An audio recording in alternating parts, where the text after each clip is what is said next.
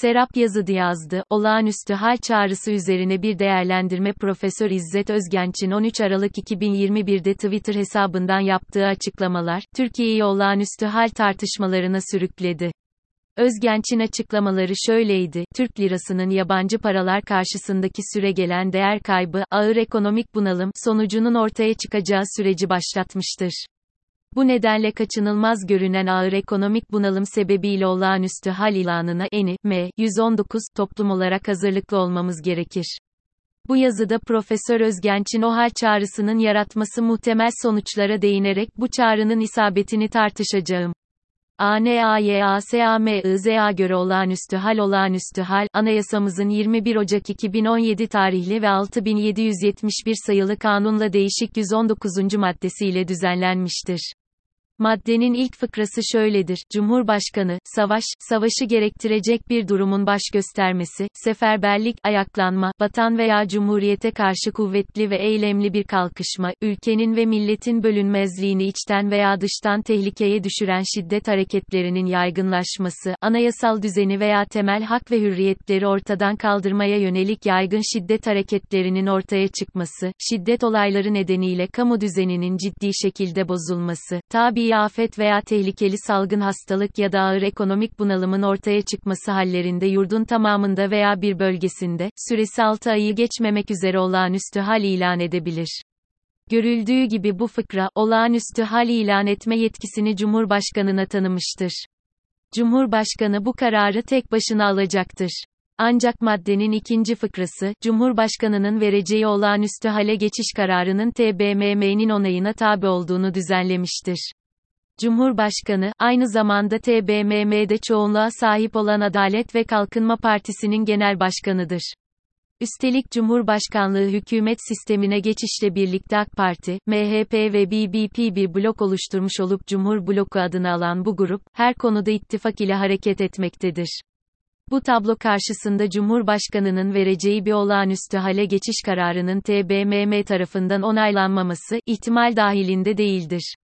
Olağanüstü hale geçişin hukuki sonuçları nelerdir? Olağanüstü hale geçişin hukuki sonuçlarının bir kısmı, anayasanın 119. maddesinin 5, 6 ve 7. fıkralarında, bir kısmı ise 5. fıkranın atıfta bulunduğu 2935 sayılı olağanüstü hal kanununun 9 ve 10. maddelerinde düzenlenmiştir. Bu hükümler incelendiğinde olağanüstü hale geçişin yaratması muhtemel sonuçlar, aşağıdaki gibi açıklanabilir. Olağanüstü hale geçişin anayasal sonuçları 1119. maddenin 5.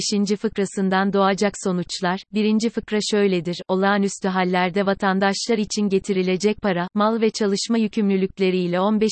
maddedeki ilkeler doğrultusunda temel hak ve hürriyetlerin nasıl sınırlanacağı veya geçici olarak durdurulacağı, hangi hükümlerin uygulanacağı ve işlemlerin nasıl yürütüleceği kanunla düzenlenir. Görüldüğü gibi bu fıkra, üç ayrı sonuçtan söz etmektedir. Bunlardan biri, vatandaşlar için para, mal ve çalışma yükümlülüklerinin getirilebileceği, ikincisi temel hak ve hürriyetlerin 15. maddeye uygun olarak sınırlanabileceği veya durdurulabileceği, nihayet üçüncüsü, olağanüstü hal döneminde uygulanacak hükümlerin kanunla düzenleneceği meselesidir. Para, mal ve çalışma yükümlülükleri, 5. fıkra, vatandaşlar için para, mal ve çalışma yükümlülüklerinin getirilebileceğinden söz etmektedir. Bu, özellikle ağır ekonomik bunalım nedeniyle ilan edilecek bir olağanüstü halin yaratması en muhtemel sonuçtur. Burada akla ilk gelen, anayasanın 35.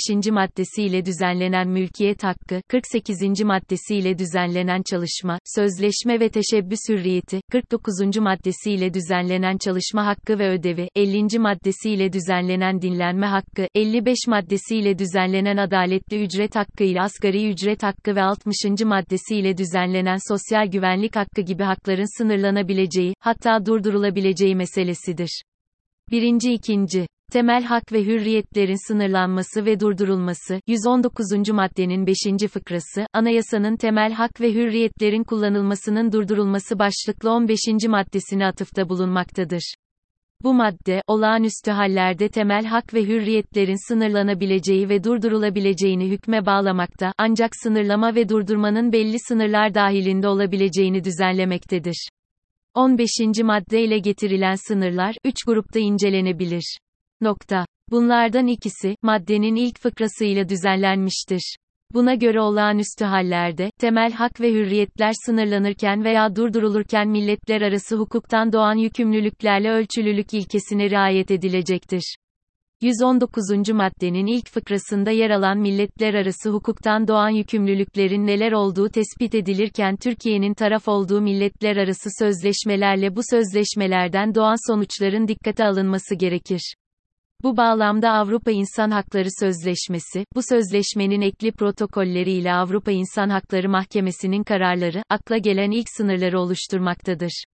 Anayasa Mahkemesi'nin kararları da bu yöndedir. 119. maddenin ilk fıkrasında yer alan diğer sınırlama ise ölçülülük ilkesidir.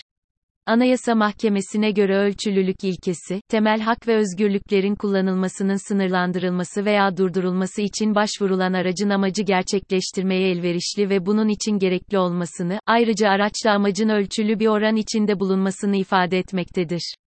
Buna göre tedbir, olağanüstü durumu oluşturan tehdit veya tehlikelerin ortadan kaldırılması amacına ulaşma bakımından elverişli ve bu amacın gerçekleşmesi için gerekli olmalı. Ayrıca tedbire konu temel hak ve özgürlüklere yönelik sınırlama durumun gerektirdiği oranda olmalıdır. Bir başka deyişle alınan tedbirle temel hak ve özgürlüklere getirilen sınırlama durumun gerektirdiği oranı aşarak keyfi niteliğe dönüşmemelidir. E. 2016 bölü 205 K. 2019 bölü 63 K. T. 24 Temmuz 2019 R. G. Tarih, sayı 31. 10. 2019 bölü 30 1934 par. 24 çok yakın bir tarihte yaşadığımız olağanüstü hal döneminin uygulamalarını dikkate aldığımızda, 15. maddenin ilk fıkrasında yer alan sınırlamalara riayet edilmediği görülmektedir. Dolayısıyla ne 119. maddenin 5. fıkrasının 15. maddeye yaptığı atıf ne de 15. maddenin ilk fıkrasındaki ölçüler, temel hak ve hürriyetler için güvence oluşturabilecektir. Bu yüzden olağanüstü hal, Cumhurbaşkanlığı hükümet sisteminde zaten güvencesiz olan temel hak ve hürriyetleri, büsbütün güvencesiz bırakacaktır. Bu nedenle Türkiye'de olağanüstü hale geçiş, arzu edilmesi en son olasılık dahi olmamalıdır. 15. maddenin içerdiği diğer sınırlar ise maddenin ikinci fıkrasıyla düzenlenmiştir. Bu fıkra şöyledir, birinci fıkrada belirlenen durumlarda da, savaş hukukuna uygun fiiller sonucu meydana gelen ölümler dışında, kişinin yaşama hakkına, maddi ve manevi varlığının bütünlüğüne dokunulamaz, kimse din, vicdan, düşünce ve kanaatlerini açıklamaya zorlanamaz ve bunlardan dolayı suçlanamaz, suç ve cezalar geçmişe yürütülemez, suçluluğu mahkeme kararı ile saptanıncaya kadar kimse suçlu sayılamaz. Bu fıkrada yer alan sınırlar adı 22 Temmuz 2016 ila 18 Temmuz 2018 tarihleri arasındaki olağanüstü hal döneminde riayet edilmediği, aksine bu fıkrada yer alan hakların ve anayasal ilkelerin açıkça ihlal edildiği bilinmektedir.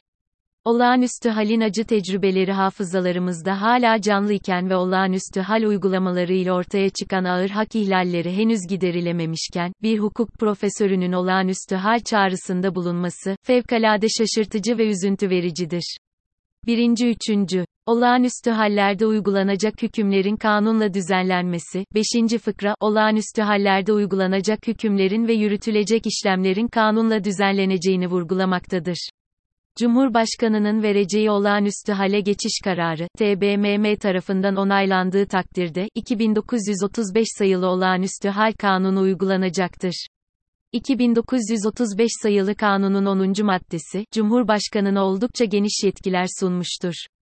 Ağır ekonomik bunalım hallerinde yükümlülükler ve alınacak tedbirler başlıklı 10. maddenin ilk fıkrası şöyledir. Ağır ekonomik bunalım sebebiyle olağanüstü hal ilanı durumunda, ekonominin düzenlenmesi ve iyileştirilmesi amacı ile mal, sermaye ve hizmet piyasalarını yönlendirici, vergi, para, kredi, kira, ücret ve fiyat politikalarını belirleyici ve çalışmaya ilişkin her türlü tedbir ve yükümlülüklerin tespiti, tanzimi ve takibi konularında Cumhurbaşkanlığı kararnamesi çıkarılabilir. Ekonomik bunalım salgın nedeniyle ilan edilecek bir OHAL döneminde, vatandaşların pek çok ekonomik ve sosyal hakkının Cumhurbaşkanlığı kararnamesiyle durdurulabileceği akla getirmektedir. Üstelik bu kararnameler AYM denetimine de tabi değildir. Görüldüğü gibi bu hüküm, Cumhurbaşkanına ağır ekonomik bunalımı sona erdirmek için çok geniş bir alanda kararname çıkarma yetkisi tanımıştır. Nokta. Bu ise ağır ekonomik bunalım nedeniyle ilan edilecek bir olağanüstü hal döneminde, vatandaşların pek çok ekonomik ve sosyal hakkının Cumhurbaşkanlığı kararnamesiyle sınırlanabileceğini, hatta durdurulabileceğini akla getirmektedir. Üstelik aşağıda görüleceği gibi bu kararnameler, Anayasa Mahkemesi'nin yargı denetimine de tabi değildir. 2119. maddenin 6. fıkrasından doğacak sonuçlar, ikinci fıkra şöyledir, olağanüstü hallerde Cumhurbaşkanı, olağanüstü halin gerekli kıldığı konularda, 104. maddenin 17. fıkrasının ikinci cümlesinde belirtilen sınırlamalara tabi olmaksızın Cumhurbaşkanlığı kararnamesi çıkarabilir. Kanun hükmündeki bu kararnameler resmi gazetede yayımlanır, aynı gün meclis onayına sunulur. Görüldüğü gibi bu fıkra, Cumhurbaşkanı'nın olağanüstü halin gerekli kıldığı konularda Cumhurbaşkanlığı kararnamesi yayınlama yetkisi tanımıştır. Olağanüstü hallerde kabul edilecek olan bu kararnamelerin olağanüstü halin gerektirdiği konularla sınırlı olacağı hükme bağlanmıştır. Dolayısıyla Cumhurbaşkanının olağanüstü halin gerekli kılmadığı bir konuda olağanüstü hal kanun hükmünde kararnamesi çıkaramaması gerekir. Ne var ki anayasanın 148. maddesi, bu işlemleri Anayasa Mahkemesi'nin yargı denetimi dışında bıraktığından konu sınırına riayet edilmemesinin hukuki bir yaptırımı olamayacaktır. Dahası 6. fıkra, anayasal hak ve özgürlükleri bu işlemler karşısında büsbütün güvencesiz kılacak bir ifadeye de yer vermiştir. 119. maddenin 6. fıkrasıyla bu fıkranın atıfta bulunduğu 104. maddenin 17. fıkrasının birlikte değerlendirilmesinden çıkacak sonuç şudur, olağanüstü dönemlerde çıkarılacak olan Cumhurbaşkanlığı kararnameleri, temel haklar, kişi hakları ve ödevleriyle siyasi haklar ve ödevleri düzenleyebilecektir. Bu işlemlerin anayasa yargısı dışında olduğu dikkate alındığında olağanüstü hallerde Cumhurbaşkanının kabul edeceği kararnameler, yukarıda değindiğimiz 15. maddenin içerdiği kriterleri ihlal ettiği takdirde uygulanabilecek herhangi bir yaptırım olmayacaktır. Çünkü söz konusu işlemlerin anayasa yargısı dışında bırakılması, 15. maddedeki güvenceleri etkisiz kılmaktadır. Böylece anayasal hakların tamamı, olağanüstü hal kararnameleriyle keyfi biçimde sınırlanabilecektir. Nitekim 15 Temmuz darbe teşebbüsünü bastırmak amacıyla ilan edilen olağanüstü hal döneminde kabul edilen o hal kanun hükmünde kararnameleriyle çok sayıda vatandaşımızın pek çok anayasal hakkı, tereddütsüzce ihlal edilebilmiştir. 3119. maddenin 7. fıkrasından doğacak sonuçlar, bu fıkra şöyledir, savaş ve mücbir sebeplerle Türkiye Büyük Millet Meclisi'nin toplanamaması hali hariç olmak üzere, olağanüstü hal sırasında çıkarılan Cumhurbaşkanlığı kararnameleri 3 ay içinde Türkiye Büyük Millet Meclisi'nde görüşülür ve karara bağlanır. Aksi halde olağanüstü hallerde çıkarılan Cumhurbaşkanlığı kararnamesi kendiliğinden yürürlükten kalkar. Görüldüğü gibi bu fıkra, Cumhurbaşkanının olağanüstü hallerde kabul ettiği kararnameleri TBMM'nin onayına tabi kılmış, bu onay iradesinin 3 ay içinde açıklanmasını hükme bağlamıştır. TBMM onay iradesini 3 ay içinde açıklamazsa olağanüstü hal kararnamesi, kendiliğinden yürürlükten kalkacaktır. Burada üzerinde durulması gereken önemli bir husus, TBMM'nin onay işlemiyle birlikte olağanüstü hal kararnamesinin kanunlaşacağı, böylece Anayasa Mahkemesi'nin yargı denetimine tabi olacağıdır. Bu nedenle 7. fıkranın, TBMM'ye, onay iradesini açıklaması için 3 ay sınırını getirmesi olumludur. Çünkü TBMM'nin onay iradesi geciktikçe olağanüstü hal kararnamesinin kanunlaşması ve yargı denetimine tabi hale gelmesi mümkün olmayacaktır. Ne var ki TBMM, ona iradesini 3 ay içinde açıklamadığı takdirde yürürlükten kalkacak olan olağanüstü hal kararnamesinin yeni bir olağanüstü hal kararnamesiyle yürürlüğe girmesinin önünde bir engel bulunmamaktadır. Bu, özellikle meclis çoğunluğunun Cumhurbaşkanı ile aynı yönde hareket etmesi halinde dikkate alınması gereken bir husustur. Böyle bir durumda TBMM, kasıtlı olarak ona iradesini açıklamayacak, böylece 3 ay süreyle olağanüstü hal kararnamesi, yargı denetimi dışında kalacaktır. Sürenin dolmasını takiben yürürlükten kalkan olağanüstü hal kararnamesi, yeni bir olağanüstü hal kararnamesi ile tekrar yürürlüğe girecek ve yargı bağışıklığı devam edecektir. Mevcut parlamento aritmetiği dikkate alındığında bu olasılığın gerçekleşmesi kuvvetle muhtemeldir. Bütün bu açıklamalar, Profesör. Nokta. İzzet Özgenç'in olağanüstü hal çağrısının Türkiye'yi ve 84 milyonun geleceğini ne ölçüde tehdit edecek sonuçlar doğuracağını göstermektedir. Kendisinin sonradan yayınladığı özür mesajının, böylesine büyük bir hatayı affettirmeye yeterli olup olmadığını değerlendirecek olan ise kamu vicdanıdır.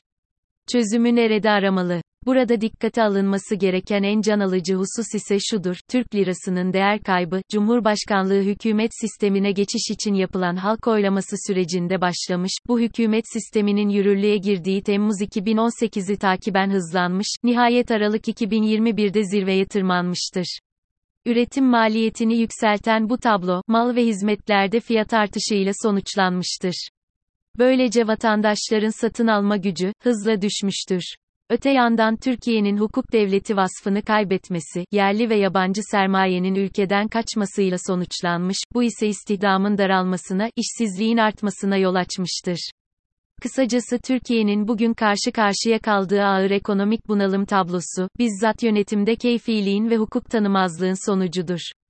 Dolayısıyla çözüm, hukuksuzluk ve keyfiliği daha ileri noktalara taşıyacak olan olağanüstü hal yönetimi değildir. Çözüm, yönetimde keyfiliğe ve hukuk tanımazlığa dayanan Cumhurbaşkanlığı hükümet sisteminin terk edilmesi, kuvvetler ayrılığı esasına dayanan parlamenter sisteme geçilmesi ve hukuk devletinin tüm unsurlarıyla yaşanır kılınmasıdır.